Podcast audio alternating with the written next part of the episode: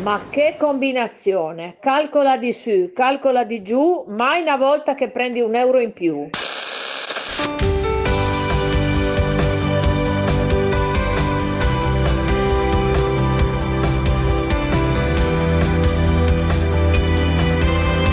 Due di denari, perché i nostri soldi sono una cosa seria.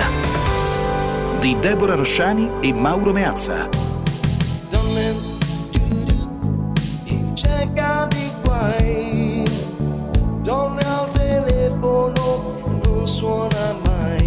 Mi candido alla, alla vicepresidenza di Due di Denari.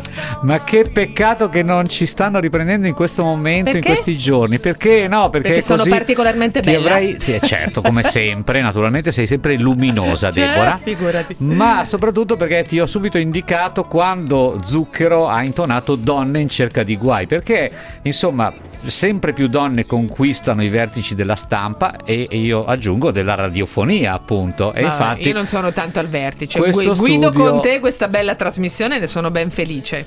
Però, però, guarda, tu puoi iscriverti a buon diritto in questo club delle ragazze che sono arrivate ai vertici della stampa e devo dire sarebbe bello se non facesse neanche notizia. Ma va Esatto. bene, eh, l'abbiamo detto e invece la notizia vera, perché fa notizia, è che oggi tre donne, solamente meno in grado, diceva il poeta, ma non è questa la notizia, sono ai vertici dei più importanti organi di informazione al mondo. Financial Times, la Reuters e il settimanale The Economist.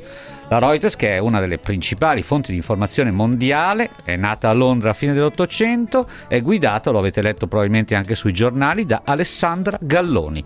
Prima volta in 170 anni di storia dell'agenzia che sua- il suo vertice è affidato a una donna, una ragazza di 47 anni nata a Roma, da prima italiana che arriva poi ai vertici del giornalismo internazionale, sostituisce Stephen Adler che andrà in pensione questo mese, ha guidato la redazione negli ultimi dieci anni. Mhm. Ma visto che ne abbiamo indicate tre, quali sono le altre due? Ricordiamo che ai vertici dell'Economist è arrivata eh, Zenny Beddos nel 2015 per la verità, quindi già da qualche anno, mentre nel 2019 il decano del giornalismo britannico Lionel Barber, che eh, era allora un, potentissimo direttore del Financial Times, dopo 15 anni di guida eh, del quotidiano economico appunto più famoso e prestigioso del mondo, ha scelto come sua erede una donna, Ruala Khalaf.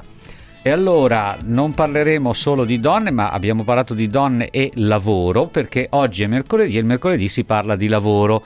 Parleremo di diverse declinazioni del lavoro. Perché, prego Deborah, di tu, di tu, di tu che Allora- lo dici meglio. Allora, parleremo intanto di modalità di incontro tra domanda e offerta. C'è una piattaforma che ha consentito fino a proprio pochissimi giorni fa di eh, effettuare questo incontro, questo match in modalità del tutto digitale, ma ha scelto negli ultimi tempi anche di presentarsi fisicamente sul territorio, istituendo dei, mi veniva da pensare un po' delle, delle- de- delle sedi concorrenti ai centri per l'impiego. Parleremo di InfoJobs che ha istituito proprio dei punti di riferimento territoriali. Cercheremo di capire per quale motivo si è reso necessario anche individuare dei punti di contatto fisici appunto per gli utenti di, questa, ehm, eh, di questo servizio. Nella seconda parte della trasmissione parleremo invece ehm, di tutta quell'attività che si sarebbe fatta in momenti normali della nostra vita in questo periodo, cioè parliamo per esempio dei ragazzi universitari che magari un lavo- cercano un piccolo lavoro per l'estate, ma in realtà non riguarda questa necessità solo i giovani, tante altre categorie magari eh, cercano delle opportunità di impiego in piena estate perché naturalmente è un momento di fermento generalmente abbastanza intenso.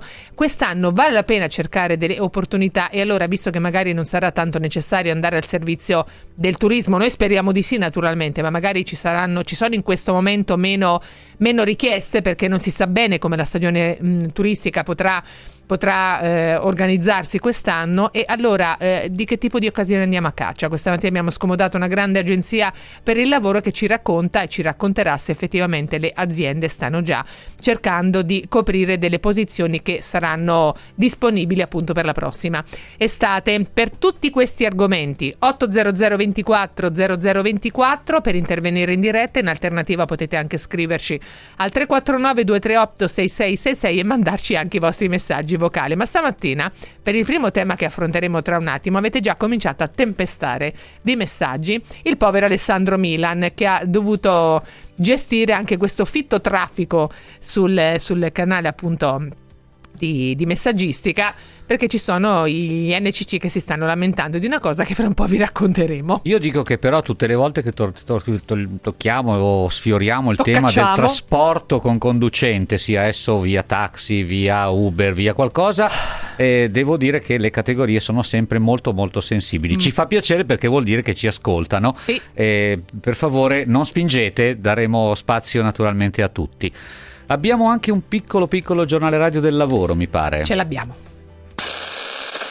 Con Mazza e Rosciani tenete cari i vostri grani.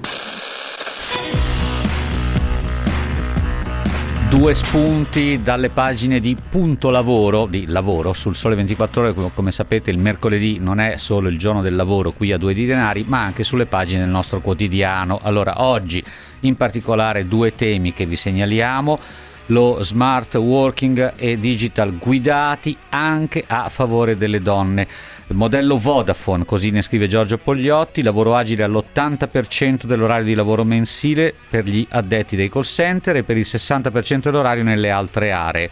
Lo spiega Ilaria Dallariva, che è il direttore delle risorse umane dell'organizzazione di Vodafone Italia, che in un colloquio con Pogliotti, appunto, pubblicato oggi sul Sole 24 Ore, affronta il tema delle sfide aperte dalla pandemia e delle modalità lavorative disponibili offerte appunto dalla sua azienda. L'altro tema invece, prego Deborah. L'altro, l'altro tema riguarda il cosiddetto mh, servizio di outplacement che è proposto anche in questo caso da molte agenzie del lavoro che si occupano soprattutto di quelle fasce anagrafiche un po' più avanti con l'età, over 45, over 50, sono naturalmente tutti molto giovani ancora e quindi pienamente attivi nel mercato del lavoro, ma la riqualificazione appunto di, eh, que- di de- determinate mh, eh, fasce sociali è un po' più eh, complicata. E allora oggi c'è un'inchiesta di Cristina Casadei a pagina 21, noi e gli altri in Francia l'outplacement accompagna 300.000 persone l'anno, in Spagna 30.000, in Italia Mauro siamo ad appena 10.000 unità. E quindi ci sono delle interviste ai principali operatori di questo specifico settore, alcune agenzie come per esempio Intu di G Group che noi abbiamo ospitato molto spesso anche qui a Due di Denari, c'è un'intervista all'amministratore delegato Cetti Galante, questa è la società più grande del settore e da Intu dicono per esempio che per effetto del blocco dei licenziamenti nel 2020 c'è stato un calo del 40% da parte loro delle prese in carico, passata dalle oltre 2000 del 2019 a poco più di 1000, questo di conseguenza rende più difficile reimmettere nel circuito lavorativo queste mh, professionalità e quindi questo è sicuramente anche un tema, però insomma l'inchiesta è molto più ampia e certamente da leggere oggi sul Sole 24 Ore. Insieme, insieme al quotidiano trovate anche oggi un focus, come sapete sono questi inserti che vengono realizzati su temi molto puntuali. Si parla oggi di fattura elettronica e di scontrini perché Brrr, c'è un brivido lungo la schiena. eh, lo so che è un tuo tema favorito e avresti voluto annunciarlo tu ai nostri ascoltatori, ma mi spiace, mi ero prenotato io come si No, fa non nei volevo giochi a mancarti quiz. di rispetto, naturalmente. E, e naturalmente scontrini e fatture elettroniche, ne abbiamo parlato tante volte anche qui a Due di Denari, perché le cose proseguono, vanno avanti, si parla anche della precompilata dichiarazione IVA, questa volta non quella dei redditi, insomma 16 pagine per capire che come si sta muovendo, come sta cambiando questo mondo del fisco digitale, della certificazione digitale, della fiscalità e delle attività economiche. Allora, sto già sudando, mettiamoci al volante. Sei preoccupata? Sì. Ma dai, sigla, sigla. Dillo a due di denari.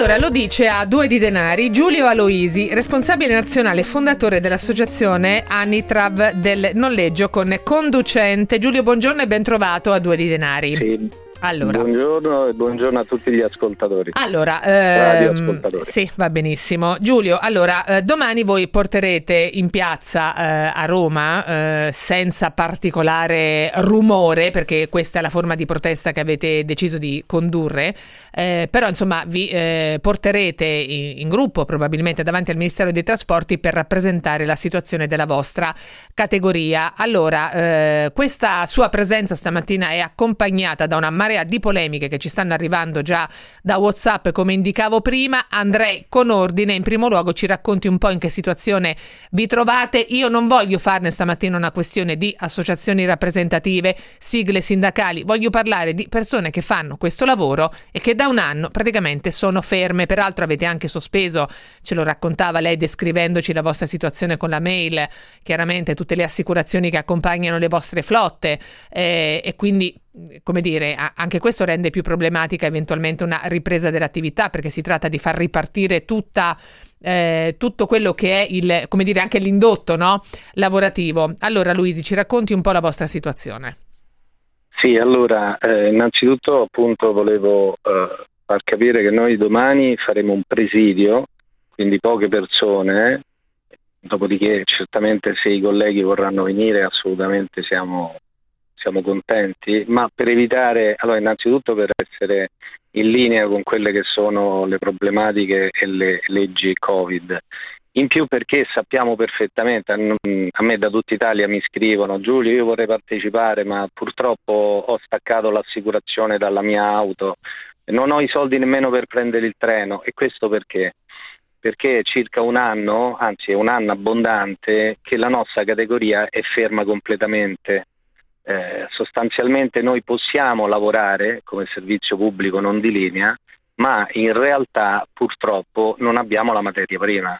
Per cui eh, rasentiamo che sono i clienti zero. sostanzialmente che fruiscono del vostro, del vostro noleggio. I nostri, I nostri, clienti sono prevalentemente turismo, eh, quindi abbiamo una caratteristica eh, turistica, ma non solo, anche congressuale e anche eventi e anche commerciale e come lei ben sa tutte queste, eh, tutte queste parti della società sono bloccate e sono ferme dal Covid. Quindi noi siamo una di quelle categorie che in realtà non abbiamo subito lo stop da parte del, dello Stato, del governo, ma eh, però purtroppo comunque non lavoriamo. Non uno stop ecco, di legge, eh, ma uno stop di necessità, insomma, perché esatto, è venuto esatto. meno proprio la, la domanda esatto. in questo caso. E, Esatto, e quindi, e quindi, noi stiamo perdendo, calcoli che siamo a circa 30.000 imprese in Italia con un indotto estremamente importante, più del doppio, e stiamo perdendo un buon 30% di queste imprese che purtroppo stanno fallendo. Non Ora, ci sono io... stati aiuti fino adesso per, questa, per allora, queste attività, per queste imprese, nessun, di nessun tipo? Allora assolutamente sì, abbiamo avuto uh, sicuramente degli aiuti che prima si chiamavano ristori e, e, ad oggi invece ci sono il sostegno alle imprese da parte di Draghi, abbiamo ricevuto appunto questi sostegni ma sono sinceramente eh, esigui insomma, per quello che può essere anche l'attesa per la ripartenza, assolutamente esigui. Eh, io ehm, poi tra le altre cose anche in questi ultimi sostegni ho sentito moltissime imprese, moltissimi colleghi che ancora non lo hanno ricevuto.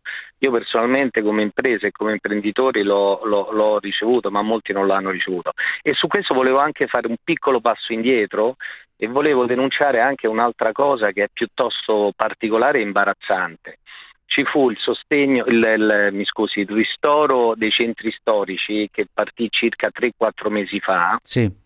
Dove molte delle nostre imprese, quelle che ne avevano diritto, hanno partecipato, no? E su questi sostegni all'inizio eh, presero appunto questi ristori, dopodiché a un certo punto l'Agenzia delle Entrate si è bloccata. Io sono intervenuto attraverso l'Agenzia delle Entrate ancora ieri, ancora ieri e purtroppo ci hanno detto che è tutto a posto, non ci sono problemi di nessun tipo, ma sono eh, ancora in lavorazione. Io mh, ho fatto fare anche, abbiamo fatto fare anche come associazione una interrogazione parlamentare su questa, su questa questione che poi è diventata un question time con risposta diretta e insomma la risposta è stata piuttosto evasiva. Questo è successo la scorsa settimana. E questo contributo è stato varato in autunno, se ricordo bene, giusto?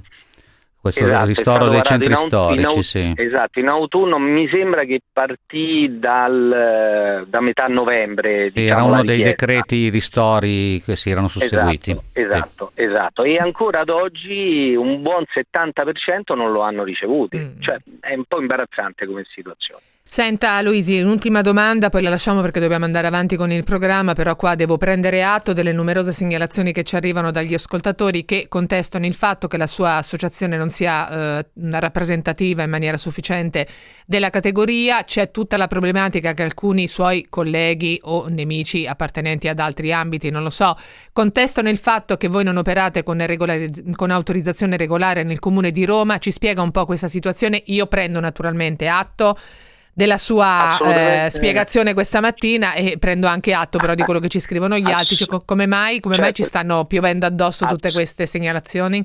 È molto, è molto semplice. Eh, allora, sicuramente queste segnalazioni sono inviate da... Non ci metta nei guai. No, no, no, no, no, sono state inviate da associazioni di tassisti travestiti da noleggiatori, prima cosa.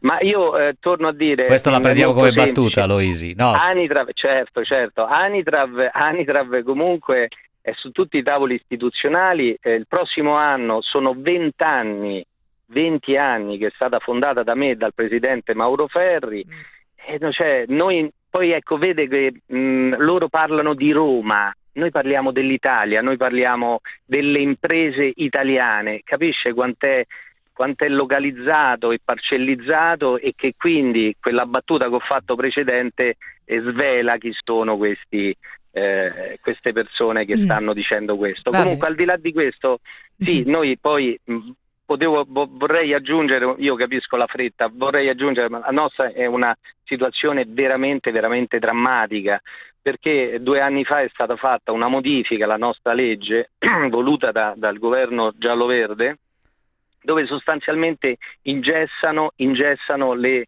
eh, le, imprese. E questa è una situazione drammatica e dove in queste modifiche poi sono subentrate a proposito di economia delle ulteriori spese perché noi possiamo avere il cumulo dei titoli autorizzativi, quindi averne una a Roma, una a Napoli, una a Milano, perché questa è, nella nostra natura e la legge lo consente, noi dovremmo avere per ogni eh, autorizzazione, per ogni luogo, dovremmo avere un operativo, un ufficio operativo e capisce che anche da un punto di vista economico eh, questo è ridicolo, mm. come sono state ridicole poi moltissime altre modifiche che sono state effettuate sulla spinta purtroppo purtroppo, devo dirlo, degli amici tassisti. Comunque io vi ringrazio, io vi ringrazio del, del passaggio, ma torno a dire che io ero qui per denunciare la situazione a livello nazionale, non romano, che è veramente eh, ridicolo, e, mh, mm, per denunciare il problema a livello nazionale, ma anche dei tassisti, tra l'altro, perché per esempio anche i tassisti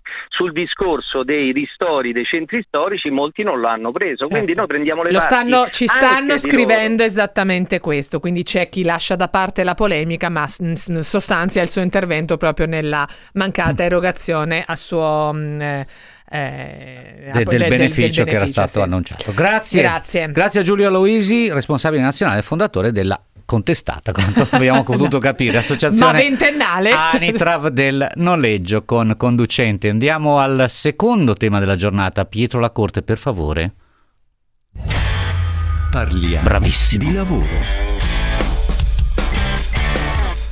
Allora, qui c'è veramente un, un, ritorno al futuro. Non saprei come descrivere questa situazione interessante eh, che raccontiamo sì, questa sì, mattina. Sì, perché, perché, si nasce digitali eh, e ma... poi si torna al fisico. E ci vuole una pandemia per, per, rendere necessario questa. Non so se poi è una marcia indietro, ma insomma ci si adatta naturalmente ma... ai bisogni del momento. Abbiamo già visto questo fenomeno altrove, ma adesso ce lo facciamo spiegare da Filippo Saini, che è Head of Job di InfoJobs. Allora, InfoJobs nasce come piattaforma digitale per la ricerca ricerca di lavoro online. Ma adesso annuncia di aprire sei centri, negozi, punti di competenza territoriali in altrettante città italiane allo scopo di appunto favorire la ricerca di lavoro, essere più vicina così almeno abbiamo potuto apprendere da quanto ci è stato comunicato, alle esigenze delle aziende. Le città, le dico subito, Milano, Brescia, Padova, Torino, Bologna e Roma e Filippo Saini è in collegamento con noi per spiegarci come mai questa decisione. Mm. Saini, buongiorno. Eh, buongiorno, buongiorno, Eccoci qua. Mi raccomando, scendete anche un po' di più in Italia perché sappiamo anche che c'è una parte del paese che, se qua siamo tutti in difficoltà, una parte del paese è ancora più in difficoltà, naturalmente. Buongiorno intanto ancora. Grazie, allora, grazie. Sì. Beh, eh, Credo che eh, nell'introduzione abbiate toccato già tanti dei punti che ci hanno spinti a prendere questa decisione. Eh, decisione che in realtà per, per onestà intellettuale avevamo già preso prima di essere informati come, come tutti voi eh, del fatto che sarebbe arrivata una pandemia.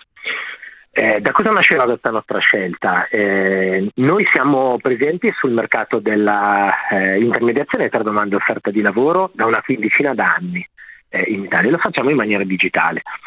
Però eravamo ben consapevoli del fatto che nonostante fossero già una quindicina d'anni che noi mettevamo a disposizione degli strumenti perché candidati e aziende si trovassero online, eh, soltanto circa 150.000 aziende su qualche milione che aveva fatto assunzioni sino a lì, per esempio nell'anno corrente, prima che noi decidessimo di varare questo progetto, lo aveva fatto online.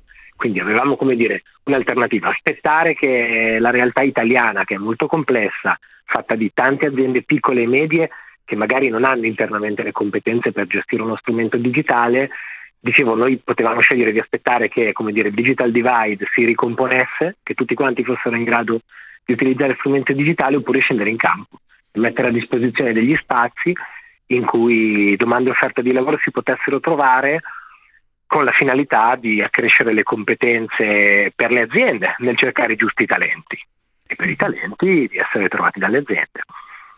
Quindi... Siamo partiti da sei, da sei, città a livello progettuale che per noi rappresentavano, e questo sono molto onesto, a livello di business una grande opportunità.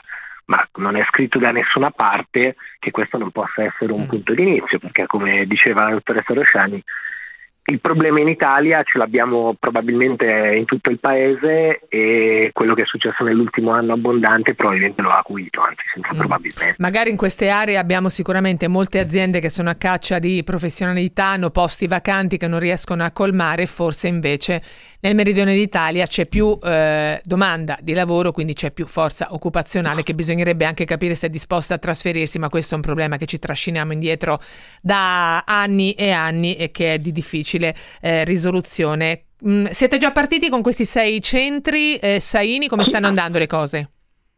Allora, come stanno andando le cose? Le cose sono partite eh, in modalità test proprio del, nel corso della pandemia. Noi avevamo l'opportunità come dire, di fermare il progetto eh, perché come, dire, come, tante aziende abbiamo dovuto fare i conti con un contesto certamente non positivo, soprattutto per chi si occupa di lavoro, oppure decidere di fare un, dire, una scommessa e andare avanti. Noi abbiamo perseguito questa seconda direzione. È andata bene, nel senso che noi abbiamo imparato tanto da quest'anno di esercizio. Abbiamo aperto i nostri lab, per esempio, a, come centro d'ascolto, a questo punto spesso virtuali, perché noi come tutte le, le, società per tanti mesi siamo rimasti chiusi perché non era possibile praticare i nostri spazi fisicamente. Eh, era nostro dovere essere bravi a digitalizzarli in, in poco tempo perché è il nostro lavoro.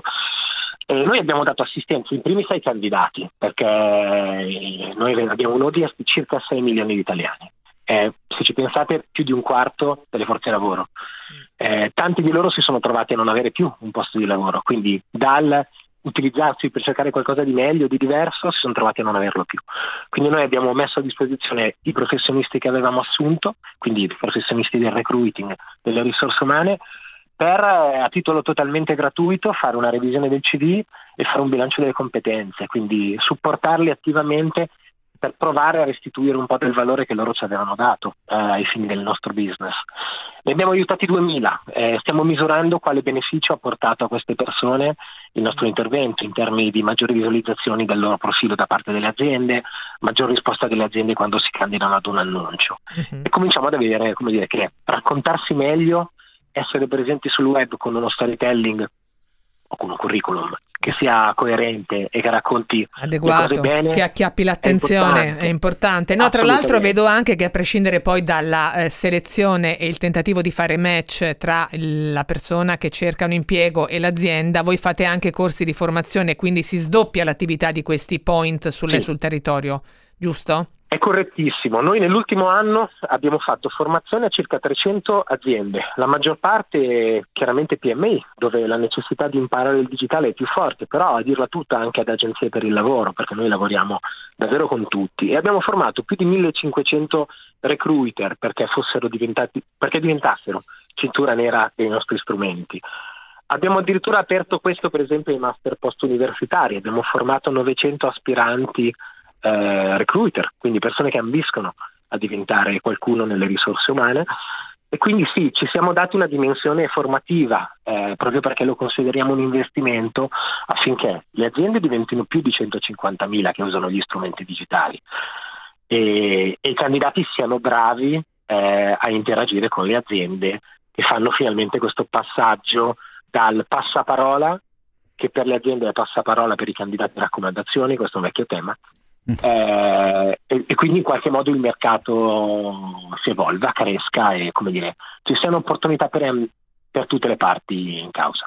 Grazie, grazie a Filippo Saini, Head of Job di InfoJobs. Io ricordo anche il sito InfoJobs, è scritto con la prima I normale, ma la seconda è invece la I di quella squadra lì di calcio che piace a Deborah. Smettila! Infojobs.it Non gli dia la sponda pure la, lei, sai? La seconda no, I no, è no, quella no, lì di quella squadra di Torino. Ci sono delle similitudini tra il nostro logo ed il loro. Ecco qua, bravo. Come elegante. Allora, però noi, guardi, io la perdono nella mia infinita bontà, la ringrazio invece vi rimando al sito anche per questi centri di competenza territoriali aperti in sei città, Milano, Brescia, Padova, Torino, Bologna, Roma e adesso con un colpevolissimo ritardo, cara Deborah, aggiornaci sulle borse. Bravi, bravi.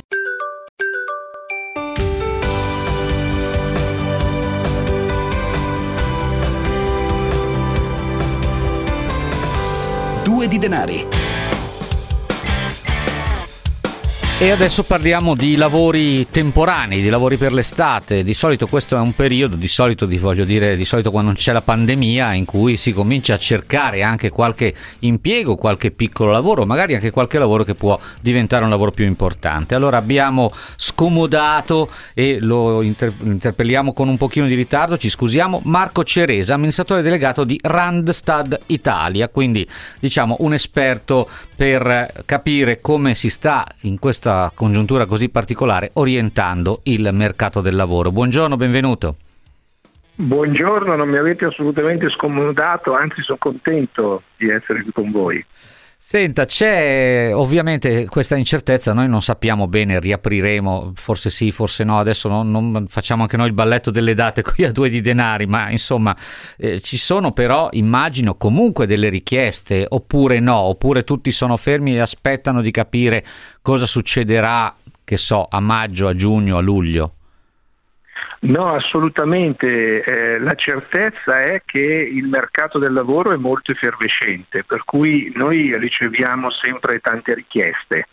Poi è vero che eh, ci sono dei mercati come quello ad esempio dei bar, dei bagnini, dei camerieri che eh, appunto sono molto schizofrenici però ci sono altri mercati dove eh, c'è la possibilità di trovare lavoro anche se non hai diciamo, alle spalle degli studi o delle competenze molto approfondite. Per cui ad esempio il mondo della logistica sta cercando tante persone, come anche il mondo della grande distribuzione. Poi c'è un settore, quello delle construction, cioè de- dell'edilizia, che eh, magari in passato ha avuto dei momenti in cui non, non, cercavano assolutamente persone, ultimamente abbiamo visto che eh, tante persone vengono richieste anche in questo settore. Devo dire che posso confermarlo perché attorno al mio palazzo sono piena di cantieri, sarà anche Milano ma magari anche in altre zone d'Italia. Ma è un po' l'effetto anche fiscale, l'effetto sì, super, super bonus, bonus, secondo lei Ceresa? Beh, probabilmente sì, il, diciamo questo, questo 110% che poi nella realtà, nella pratica è un po' difficile da ottenere, però ha spinto tante persone a investire sulla casa. Difatti non solo all'esterno della casa ci sono tanti investimenti, ma i nostri clienti che producono, non so, divani, poltrone oppure armadi, vedo che stanno avendo un mercato molto interessante, per cui le persone probabilmente non investono, non hanno potuto investire in viaggi o in altre cose, ma investono nel mm. rendere più belle le loro case. Eh certo, e magari le hanno anche acquistate un po' più grandi, visto che si è resa necessario anche disporre di uffici, se non addirittura di sale da destinare a scuola momentanea e quindi insomma il mercato immobiliare quantomeno manifesta vivacità per fortuna. Sono però quasi le 11.45. elenco. Allora, prima di fare la prossima domanda a Marco Ceresa, ti pregherei, Mauro. Ah certo, è il mio momento. Allora, eh, Ceresa, la invitiamo ad attendere un attimo perché noi intanto ascoltiamo il traffico. C'è troppa confusione in giro.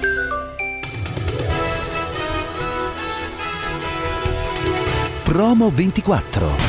Cambia il tuo modo di pulire con il robot aspirapolvere iRobot Roomba. Grazie alla tecnologia iRobot Genius, Roomba impara le tue abitudini, così puoi dimenticarti di pulire i pavimenti di casa. Si avvia semplicemente premendo un pulsante e individua le zone più sporche sulle quali insistere. Raggiunge i punti più difficili su ogni genere di pavimento, tappeti compresi. Puoi gestirlo col comando vocale o dallo smartphone con l'iRobot Home App per mantenere sempre il controllo su dove, quando e come pulire. Puoi provarlo per 60 giorni e fino al 15 maggio risparmi fino a 200 euro sui modelli top di gamma. Cambia per sempre il tuo modo di pulire con iRobot Roomba, il genio del pulito. Vai su iRobot.it.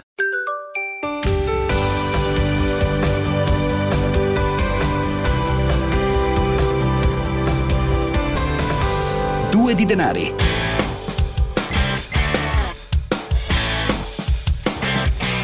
Allora, torniamo a parlare con Marco Ceresa, amministratore delegato di Randstad Italia, lavori stagionali o comunque cercare lavoro in questo momento. Eh, c'è un problema, un'emergenza occupazionale in Italia che esisteva già prima e adesso con la pandemia è diventata per certi versi drammatica. Ricordiamo peraltro, Deborah, siamo ancora con questo blocco dei licenziamenti Sì. che in qualche, in qualche modo sta alterando la nostra percezione, nel senso che sta giustamente difendendo Proteggendo molte dei persone. posti di lavoro, Eh. ma eh, prima o poi sappiamo che dovrà venir meno, almeno in parte forse. E lei come la vede Ceresa? Questo, teme questo Big Bang che potrebbe arrivare con il venir meno del blocco dei licenziamenti? Ma io credo che nel momento in cui eh, ci sarà lo sblocco dei licenziamenti, prima, prima o poi ci sarà questo sblocco degli, degli, dei licenziamenti, quello che è molto importante è riuscire ad avere delle politiche attive eh, molto ben fatte.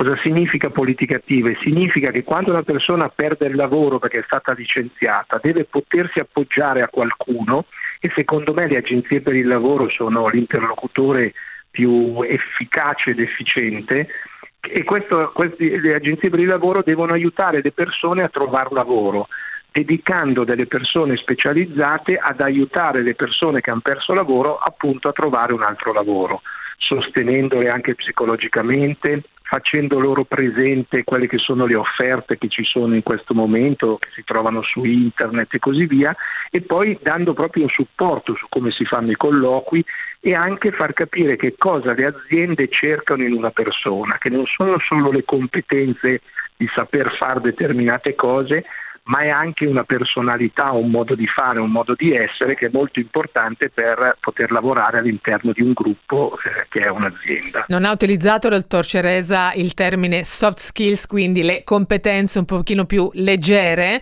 eh, che sono quelle che si devono accompagnare anche a tutti i requisiti accademici e professionali che possono essere indicati appunto sulle curriculum, dottor Ceresa, però è anche avere bisogno appunto di queste eh, capacità che è molto difficile da descrivere ad un potenziale datore di lavoro, perché è lui che deve intuirle.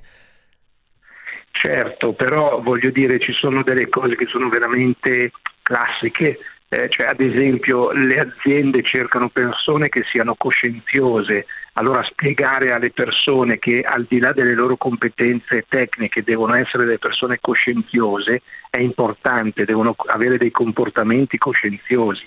Avere anche l'apertura e l'empatia, cioè capire gli altri e non solo eh, capire se stessi, è anche, è anche questa una caratteristica personale molto importante, saper lavorare assieme, essere gradevole con le altre persone. Sono tutte cose che noi spieghiamo ma anche indichiamo alle- ai candidati spiegando loro come ci si deve comportare all'interno di un'azienda.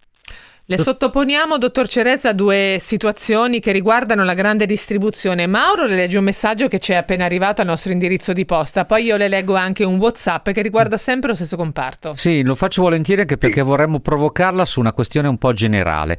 Allora, il messaggio è questo, innanzitutto. Dice, "Qua- secondo me, quando una madre di famiglia va a cercare lavoro, le rispondono che farà 5 domeniche su 6, qui mi immagino il riferimento è alla grande distribuzione, che come sappiamo oramai normalmente lavora di domenica, se non addirittura in orario notturno. Ripeto, le rispondono che farà 5 domeniche su 6, beh allora secondo me non si tratta di lavoro, ma si tratta di schiavismo. Deborah? No, invece un altro ascoltatore, non, eh, Damiano, ci scrive: Mia moglie ha perso il lavoro. Qua si è rivolta ad un'agenzia per il lavoro che le ha consigliato per la grande distribuzione di portare personalmente il curriculum. Quindi in questo caso, diciamo, l'agenzia non ha fatto esattamente quello che le era stato richiesto. Andiamo lì in consulenza e ci dicono: Vabbè, allora prenditi il curriculum, stampalo e portalo tu direttamente. Qui non è un comportamento molto professionale, sono certa che Ceresa la penserà come noi.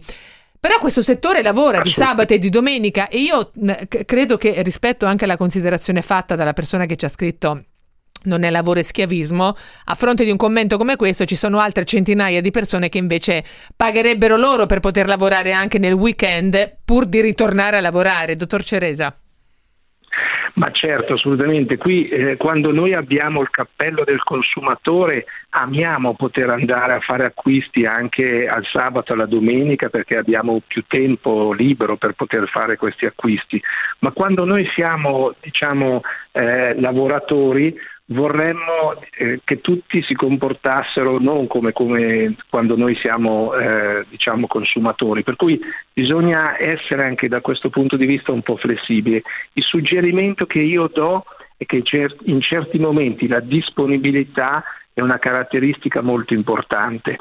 Questo lo dico ai lavoratori. Alle aziende dico attenzione perché sono sempre meno le persone disponibili, conosciamo il- la situazione demografica italiana, per cui andare incontro un pochettino alle esigenze del singolo lavoratore è importante per riuscire poi ad avere diciamo, eh, successo nella propria azienda. Per cui è sempre una questione di equilibrio. L'irrigidimento da una parte o dall'altra di solito non porta al successo. Ma infatti io volevo provocarla su questo, a parte che abbiamo aperto questa trasmissione parlando di, eh, riferendo di, di- di- di Vodafone per fare un nome di un'azienda che non ha bisogno di pubblicità, ma mi diranno che così sono prezzolato da Vodafone. Certamente, se il libro paga anche loro. Allora, Vodafone che spinge sullo smart working, sul lavoro da remoto perché si è accorta che è conveniente, piace a molti dipendenti. Se c'è un, un solo effetto positivo di questo tanto lavorare da remoto è che magari ci ha consentito di organizzarci meglio. Ma la domanda che le voglio fare, Ceresa, è questa. Ma siamo peggiorati noi perché appunto lei dice la popolazione invecchia è meno disponibile o effettivamente le condizioni di lavoro, le condizioni retributive sono peggiorate? No, credo che sia un pochettino le due cose. Eh, però non dobbiamo sempre guardare mm, il lato negativo delle situazioni, guardiamo anche il lato positivo. Ad esempio noi come Randstad abbiamo deciso di aprire un ufficio in un piccolo paese che si chiama Liano in Basilicata e abbiamo dato del lavoro a delle persone lì perché siamo venuti incontro a quello che era il loro desiderio di non trasferirsi nelle grandi città, ma piuttosto di rimanere a lavorare in un piccolo paese della Basilicata. Allora lì siamo andati incontro a quello che eh, diciamo le persone chiedevano. Ci sono però delle situazioni in cui devono essere le persone andare incontro a quello che il cliente dell'azienda chiede. Per cui eh, anche qui bisogna essere estremamente flessibili e chi è flessibile riesce poi ad avere un buon lavoro, a fare carriera e così via. Chi, si, chi si irrigidisce invece a volte perde delle grandi occasioni. Io lavoro sabato, domenica, Natale da 30 anni, sono una mamma single di ora, due ragazze, siamo tutte e tre vive. Brava Miriam, io sono dalla parte di Miriam. Ehm, eh, un altro messaggio che leggo, sono un commerciante, già tre dipendenti mi chiedono, ecco qua, un altro bel problema. Qui adesso scateniamo un'altra polemica, per fortuna che stiamo chiudendo. Mi chiedono di non rinnovare il contratto, preferiscono rimanere a casa con la disoccupazione e noi abbiamo problemi a reperire personale. Adesso cominceranno a scriverci che non è vero, chissà che stipendio propone questo commerciante, metteranno in dubbio le sue parole e io invece vi posso dire che credo ad Andrea La Vicenza perché le segnalazioni di questo tipo che ci arrivano sono la netta maggioranza. E la chiudo qua, Mauro. Eh, ma c'è il mismatch, no? Anche Eh. questa famosa distanza tra domanda e offerta di lavoro c'è sempre, Ceresa, non è passata con la pandemia. Guardi, oggi noi abbiamo tantissime richieste di personale che facciamo fatica a, a trovare. Per cui voglio dire, mh, bisogna, ripeto, essere flessibili, disponibili, ascoltare e dedicare del tempo nella propria formazione. Ad esempio nel settore dell'information technologies eh, c'è un bisogno di persone che è incredibile e non bisogna studiare, andare all'università per 4-5 anni, a volte bastano dei corsi di pochi mesi o magari di un anno solo e si trova un buon lavoro.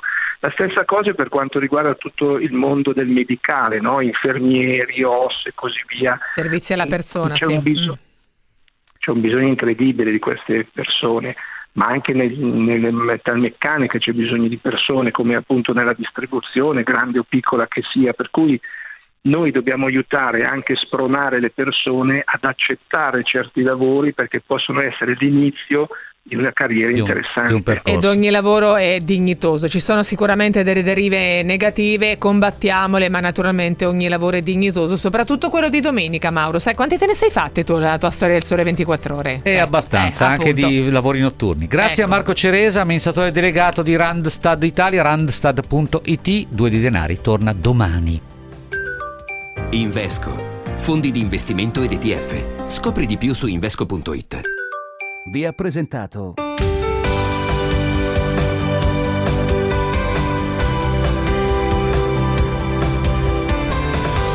Due di denari